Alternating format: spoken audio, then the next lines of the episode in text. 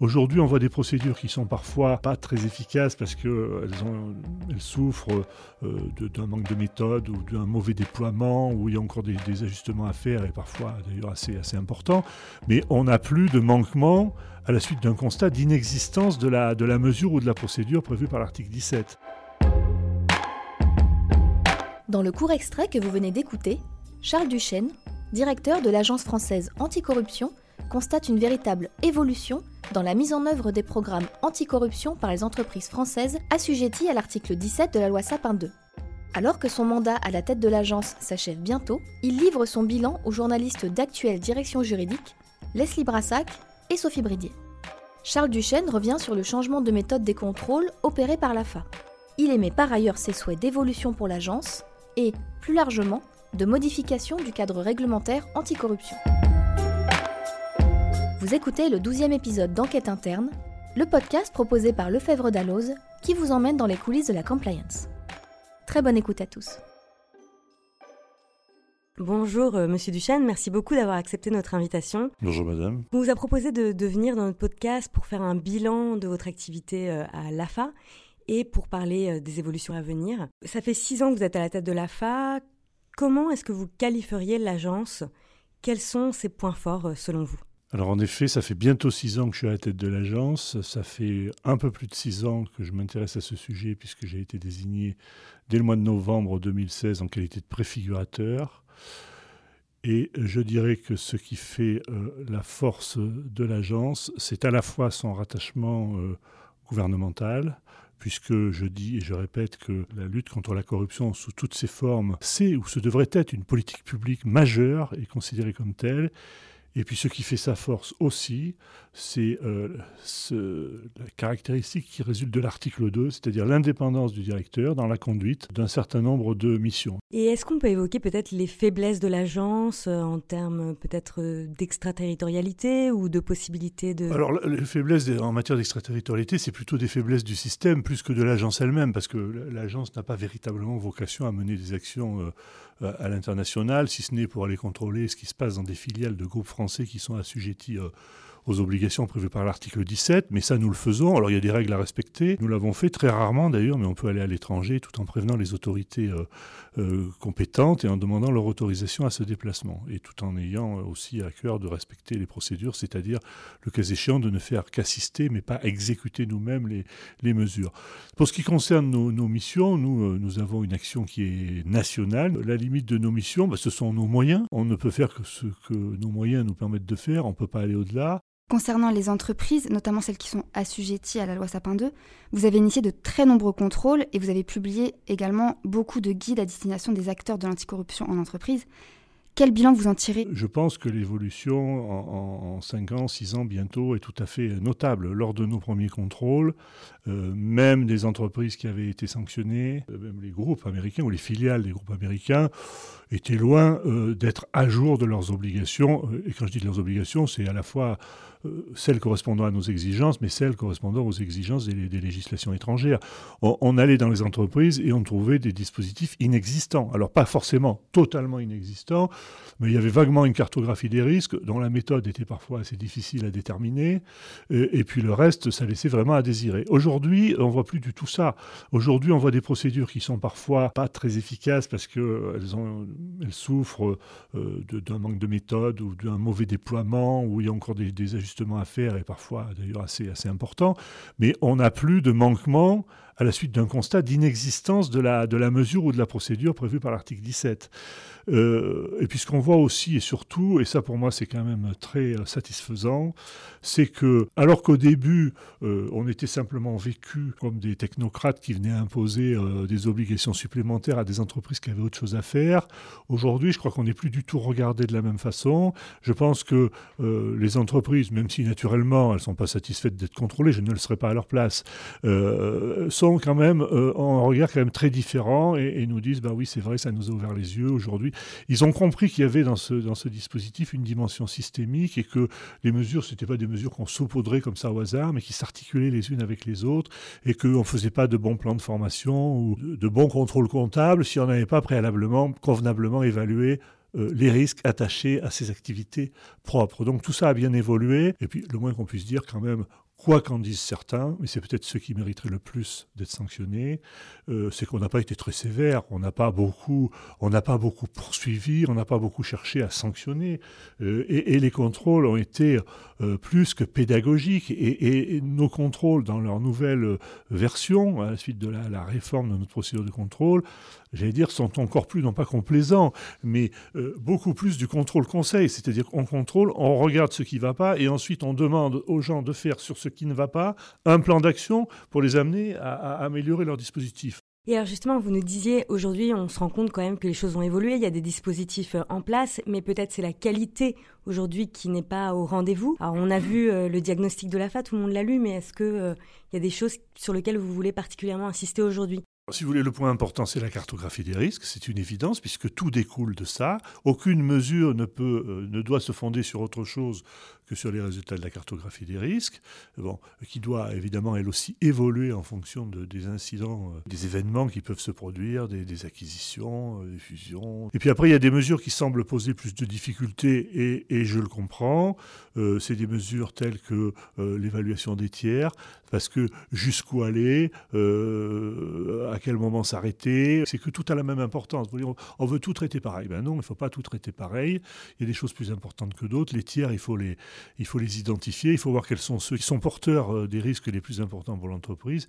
Et c'est cela qu'il faut traiter en premier. Comme je dis souvent, c'est un peu, c'est un peu bête, mais euh, il ne s'agit pas pour quelqu'un qui fait dans la grande distribution de contrôler tous les clients qui passent avec un caddie à la caisse. Il y a les contrôles comptables aussi qui semblent poser un, un certain nombre de, un certain nombre de questions.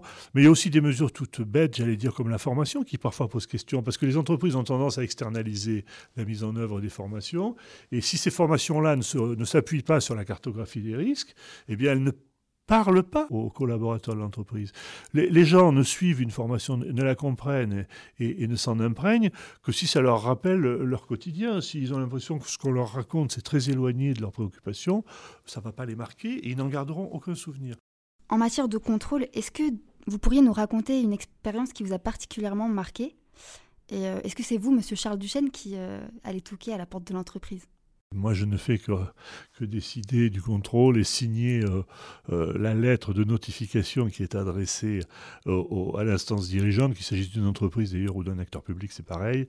Et puis, je signe la lettre de désignation des contrôleurs. En général, ils sont deux.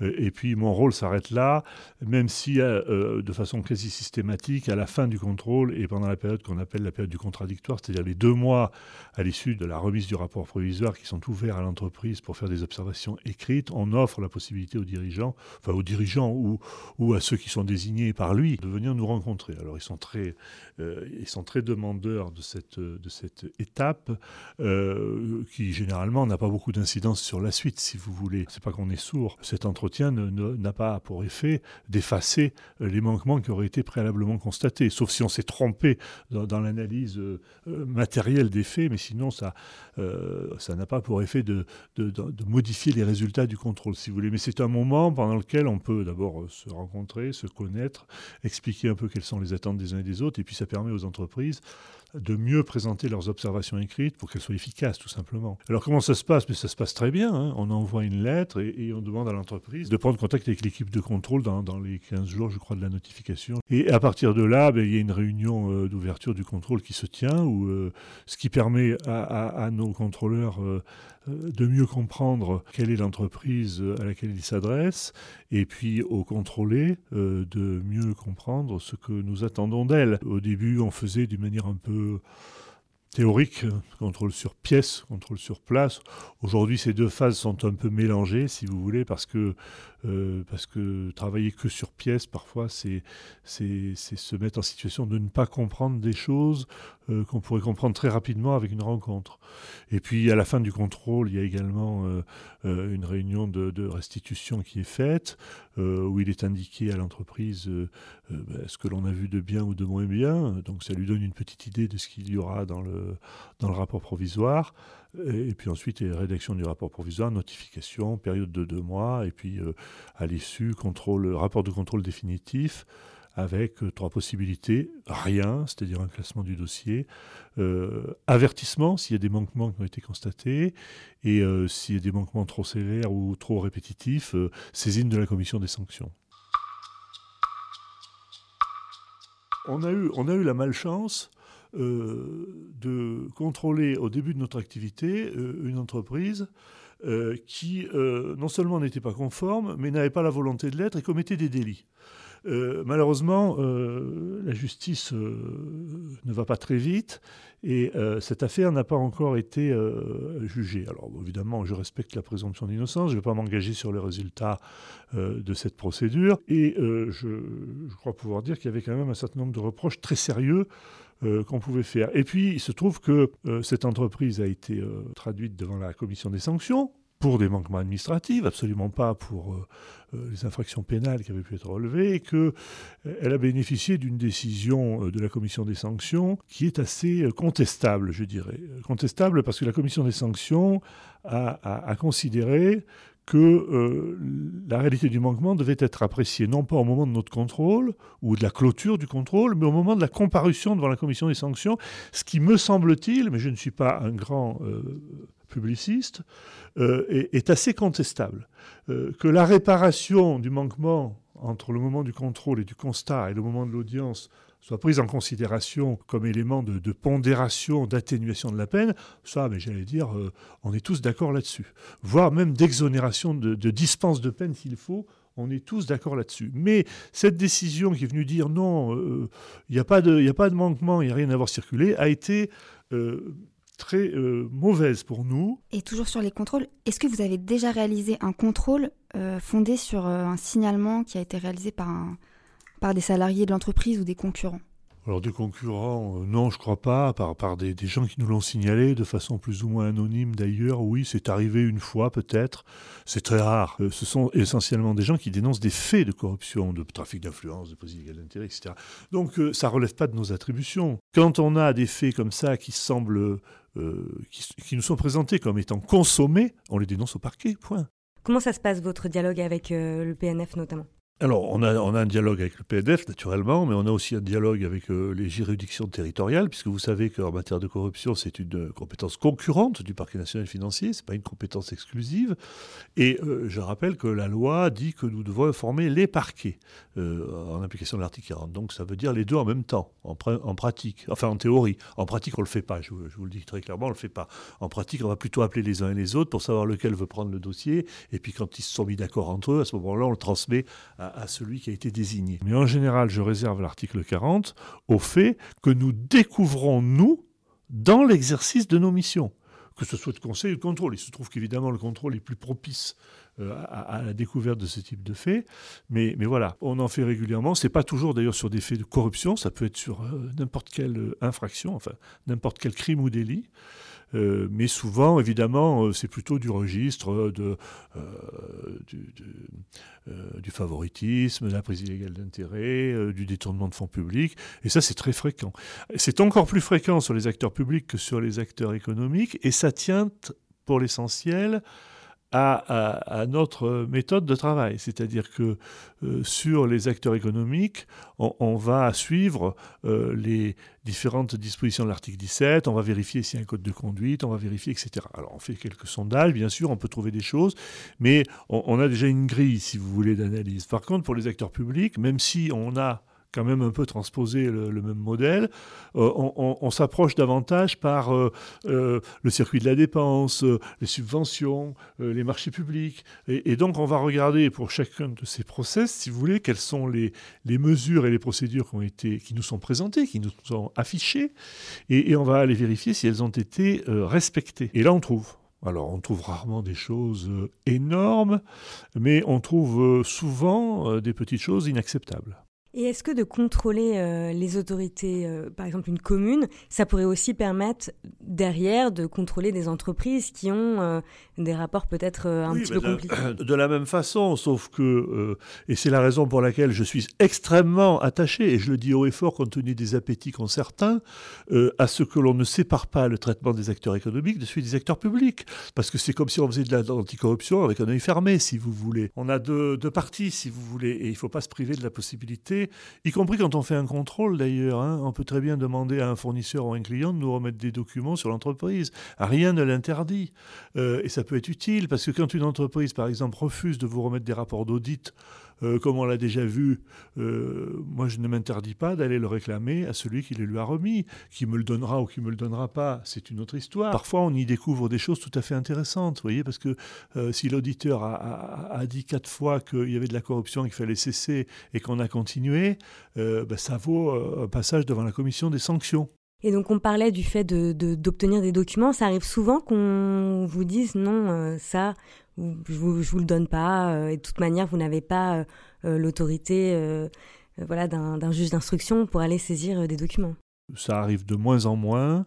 le, risque de ce type de, comportement, c'est que on peut dire à la, on peut dire à la personne, vous voulez pas nous remettre le document, très bien, mais si nous on considère qu'en l'absence de ce document, on n'est pas en mesure d'apprécier euh, l'existence, l'efficacité et la mise en œuvre effective de la mesure, on peut très bien considérer qu'il y a un manquement. Euh, donc c'est peut-être pas de bonne politique que de nous cacher ça. Alors ce qui nous a été surtout mis en avant, c'est le secret de l'avocat. Alors on a répondu oui, tout ça est très gentil, sauf que le client, il n'est pas tenu par le secret. Euh, il est parfaitement libre de, remettre ce qu'il veut à qui il veut, et ce c'est pas le cabinet d'avocat qu'on contrôle, c'est l'entreprise. Moi je pense que la nature même de nos missions fait qu'on n'a pas à nous opposer ce type de, ce type de secret. Vous aimeriez quoi en termes de peut-être d'évolution de, la loi et puis plus généralement d'évolution des moyens? Qu'est-ce que vous souhaitez à l'agence? Moi, ce que je souhaiterais d'abord, euh, c'est qu'on enlève euh, du texte euh, l'exigence de d'implantation du siège quand on a une approche par groupe dans l'article 17, soit, soit on contrôle une entité prise isolément qui, atteint en elle-même les seuils et ça pose pas de difficulté.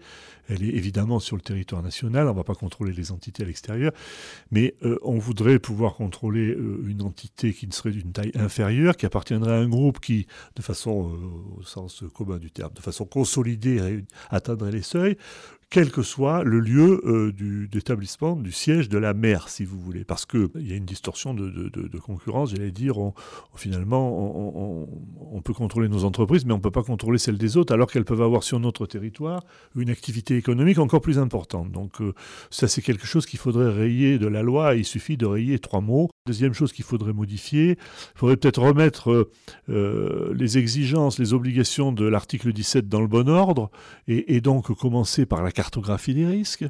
Euh, il faudrait peut-être inscrire dans ce texte ce que nous vérifions en premier lieu, c'est l'engagement de l'instance dirigeante. Il faudrait peut-être le, marquer dans la loi. Il faudrait aussi aligner euh, les obligations qui sont prévues dans le cadre des conventions judiciaires d'intérêt public sur celles qui sont prévues dans l'article 17, c'est-à-dire rajouter la huitième mesure, c'est-à-dire l'audit global du dispositif. Il faudrait aussi et surtout, euh, je pense, traiter euh, les acteurs publics comme les acteurs économiques, c'est-à-dire euh, établir un ou des référentiels. Il ne faut surtout pas toucher à l'article 3. Par contre, il faudrait peut-être faire un article 17 bis qui prévoit pour les acteurs publics d'une certaine taille, à, partir de certains seuils, en nombre d'habitants, en montant de budget, je ne, je ne, sais quoi, mais il faudrait prévoir un 17 bis qui impose des obligations particulières aux acteurs publics et qui assortissent le manquement à ces obligations de sanctions euh, déterminées par le texte. Parce que quand on nous dit, quand le législateur nous dit, vous avez surinvesti le contrôle ou vous avez surinvesti le secteur économique, euh, je dis non, c'est vous qui avez manqué de courage et qui n'avez pas pris dès le départ les dispositions nécessaires pour que les gens soient traités de la même manière. C'est vous qui avez décidé qu'il n'y aurait pas de référentiel, c'est vous qui avez décidé qu'il n'y aurait pas de sanctions. On en mesure aujourd'hui je ne dis pas que ce soit la seule cause, il y en a sans doute d'autres, mais on en mesure aujourd'hui toutes les conséquences. Une autre évolution qui a été à plusieurs reprises euh, mise sur le devant de la scène, c'est la fusion entre l'agence et la Haute Autorité pour la transparence de la vie publique. Alors on a cru comprendre que vous y étiez opposé. Pourquoi selon vous cela ne serait pas une bonne idée? Je suis prêt à en discuter.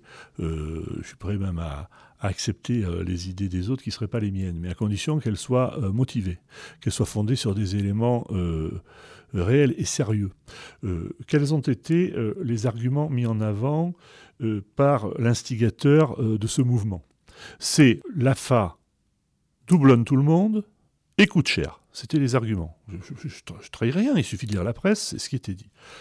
L'AFA coûte infiniment moins cher qu'une AI et que l'AI en question. Elle ne doublonne pas, et elle ne doublonne certainement pas la HATVP en l'occurrence, puisque les missions légales de la HATVP sont absolument différentes. Elles concernent les acteurs personnes physiques, et pas tous, loin s'en faut, alors que nous, nos missions concernent les acteurs personnes morales, et j'allais dire tous, même si on ne s'intéresse pas à tous dans le cadre des contrôles, même s'ils n'ont pas tous une obligation euh, de mettre en œuvre un dispositif, au titre des activités de conseil, on peut s'adresser à n'importe quelle petite entreprise ou à n'importe quelle petite collectivité. Donc il n'y a strictement aucun conflit de compétences entre nos deux institutions. Le seul motif qui est mis en avant, c'est la volonté euh, que je pourrais partager d'un point de vue financier euh, de réduire le nombre des institutions pour n'en faire qu'une, mais qu'on ne vienne pas me dire que c'est dans un but d'indépendance. Il suffit de voir l'actualité. Là, vous arrivez bientôt à la fin de votre mandat qui n'est pas reconductible. Donc, qu'est-ce que vous pouvez souhaiter à votre successeur ou successeuse? Euh, Ce que je peux souhaiter, euh, c'est d'abord euh, qu'on ne modifie pas le statut de cette agence pour supprimer le fait que le poste soit confié à un magistrat de l'ordre judiciaire. Parce que je pense qu'en termes d'indépendance, c'est tout à fait utile. Il faut à la tête de cette agence euh, quelqu'un qui est à la fois, j'allais dire, la, la loyauté à l'égard de, ces autorités euh, d'adhérer, de, suivre et de s'associer à la politique gouvernementale, c'est ce qu'on essaie de faire, qui trouve aussi le, courage et la force euh, de faire les contrôles qu'il y a à faire et, de les mener au bout, d'en tirer les conséquences qu'il faut en tirer. Et je pense que c'est très important. C'est très important pour le directeur de l'agence et pour l'agence, mais je pense que c'est aussi très important pour l'État, parce que c'est ça qui fait la crédibilité de notre agence, c'est cette capacité d'indépendance. Le jour où on dira systématiquement oui à ce qu'on nous demandera, eh on ne sera plus pris au sérieux par qui que ce soit, on ne sera plus pris au sérieux par les entreprises, on ne sera plus pris au sérieux par les autorités étrangères, et on verra les autorités étrangères venir dire, ben nous, on vient faire le boulot chez vous parce que vous n'êtes pas capable de le faire. Vous protégez vos acteurs économiques, mais vous ne les protégez pas simplement euh, en mettant en place des mesures, euh, euh, des mesures de compliance, vous les protégez en leur assurant de façon éhontée l'impunité. Et ça, c'est pas acceptable. Et on verra redébarquer les Américains et on revivra ce qu'on a vécu il y a quelques années. Donc, si vous voulez, ce sont des choix à faire. Donc, ce que je souhaite, c'est qu'il y ait derrière moi quelqu'un qui est mais ça c'est une qualité consubstantielle normalement au métier de magistrat, le courage et la force de travailler sans haine et sans crainte, en toute indépendance, Monsieur le directeur, merci infiniment d'avoir euh, pris le temps avec nous et de nous avoir accordé cette interview. Euh, on vous souhaite une bonne continuation. Merci beaucoup. Merci d'avoir écouté Enquête interne, notre podcast sur la compliance. Et à très bientôt pour un nouveau numéro.